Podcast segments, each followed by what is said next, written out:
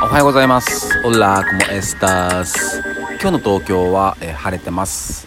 えー、今日もね、えー、今日は特に、えーと、雲もね少なくて、えー、本当に暑い日差しです。おはようございます。えんやです、えー、今日は8月の、えー、26日ですね。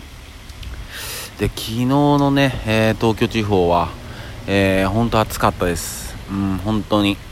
でね何ていうのかなまたこう蒸してる感じの暑さで、えー、風なんかもね本当にもう暑くて、えー、昨日だいぶ暑かったな。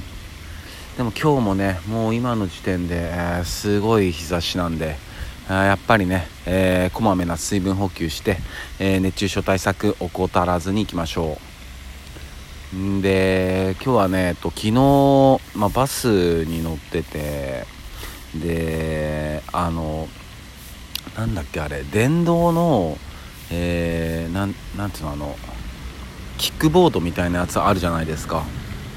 で、まあ、最近だとあれも公道を走るようになって、えー、ナンバープレートなんかもついてね、うん、だからもう車両扱いとしてやってて。でそれが、えーと、それに乗ってる子がいて。で、まあ、バス僕は乗ってて。で結構大きな道路なんですよね。うん。で3車線2車線ぐらいの。で交通量なんかも結構あって。でまあバス乗りながら見てるといやほんとヒヤヒヤしましたね。うんなんかほんと怖いなって。うん。で多分あれ20キロ30キロぐらい出ると思うんですけど。でもそれでもね体感速度でいくと結構怖いんだろうなと思って乗ってる人もね、うん、しかもあんだけ車とか通ってたりするとすごい怖いんだろうなと思って。でやっぱ一番端っこの、まあ、車線を走るんだけど、まあ、そこはやっぱバスとかが走るからだからその何て言うのかなこうバスの人もこう安易にこう抜けないっていうか。うん。ね。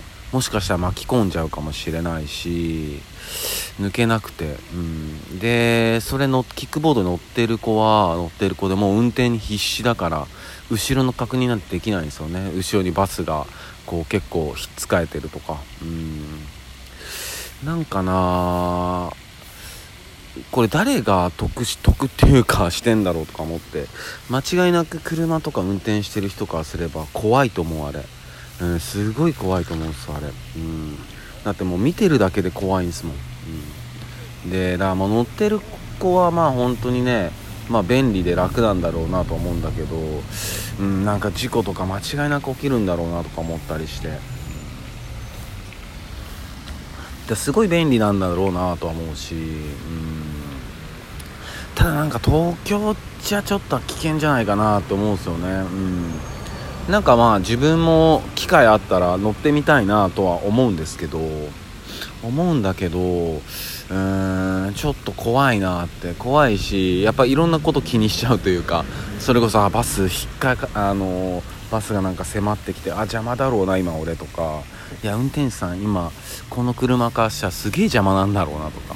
すごいいろんなこと考えちゃうからうん。だからあんま考えない人が乗ってんのかもしれない。もしかしたらね。うん。いやほんとなんか大きな事故がね、えー、起きる前なんかうんた、まあ、対策っつっても特にないのか。まあこれ以上はま増やさないことかな。あんまり増やさない方がいいなと思いますね。今のところ。うん。今のところ増やさない方がいいと思いますね。個人的には。でまあそんなこと思いながらだったりあと今日そうちょっとニュースチェックしてて、えー、驚いたことがあったんですけど。えニルバーナっていうね、え、まあ、1990年代に、ま、活躍した、え、バンドがあって、まあ、ご存知の方は、まご存知だと思いますね、うん、カート・コバーンっていうね、まあ、有名な、えセンターのボーカルのね方がいて、うんま自殺しちゃったりとかしてね、ま伝説なロックバンドなんですけど。でそれのアルバムで、えっと、1900何年だっけ？あれ91年にリリースだったかな「ネバーマインドっていうねまあほんとすごい有名なアルバムがあってあの赤ちゃんがね水中をこう泳いでる、えー、すごいあのインパクトのあるね、えー、ジャケで。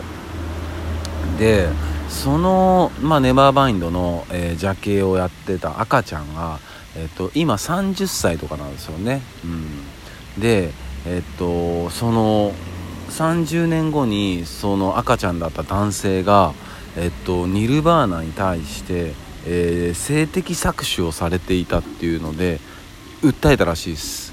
うん。びっくりですよね。うん。えー、って。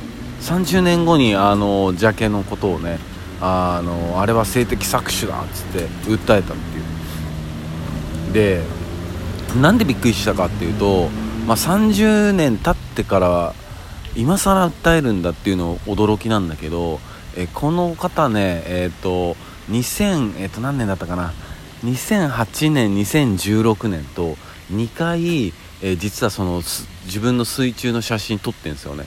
でそれを上げたりしてインターネットとかに上げてバズってるっていう、うん、いやな25年後こんな感じですみたいにやって。その時はそんな性的搾取なんて一回もやってないんですよね。言ってないし、うん、むしろ本人もうすごい盛り上がってやってて、うん、それがねだって5年前盛り上がってやってるのに5年後はもう性的搾取で訴えますみたいな神妙な面持ちになったりしてて。うんでもまあやっぱりねこう、まあ、裁判大国と言いますかね。まあ金なんだろうなと思いますよね。うんなんだかなってね。うんきっとねその彼もねあジャケをね赤ちゃんの頃にしたことによって、えー、得したことってたくさんあると思うんですよね、えー、なんか飲み屋であのいうネタとしてはもう抜群なわけじゃないですか。うん、それによってこう美味しい思いだったりいい思いはね今までの人生でたくさんしてきたと思うんですよ、うん、決してお金が手に入らなかったとしてもなんかそうじゃない価値のものだったりねモテたりとかさそれこそ。いっぱいあったと思うんですよねそういうことが。うん。なんかな。うーん。悲しいなって思うんすね。うん。なぜなら理由がきっとお金だから。きっとね。うん。きっとお金だから。うん。なんだかなって思いますよね。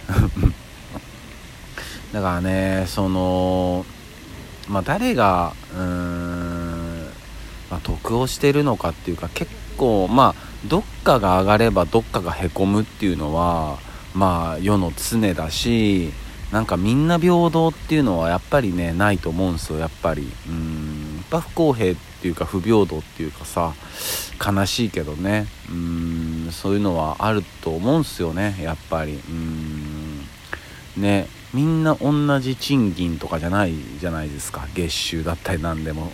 うん身長もそうだし体重もそうだしね。うん暮らしてる家の広さだったりね。それが全部同じっていう方がやっぱちょっと逆に怖いし。うん。ただねなんかこうまあそれはあの平等ってっていうか全員一緒っていうのはないとは思うんだけどなんかねこうじその自分一人さえ良ければいいとかね、うん、そういう風潮はあんまり良くないなって、うん、やっぱ思いますよね、うん、自分さえ良ければいいとかね。そうなってくるとやっぱちょっと違うのかななんて思いますね、うん。まあ今日は、えー、そんな話です。えー、ほんと今日もね、暑いんで、えー、毎日言ってるんですけども、えー、毎日言っていきます、えー、こまめな水分補給していきましょう、えそれでは今日も一日皆さんにとっていい日でありますように忍びしゃす。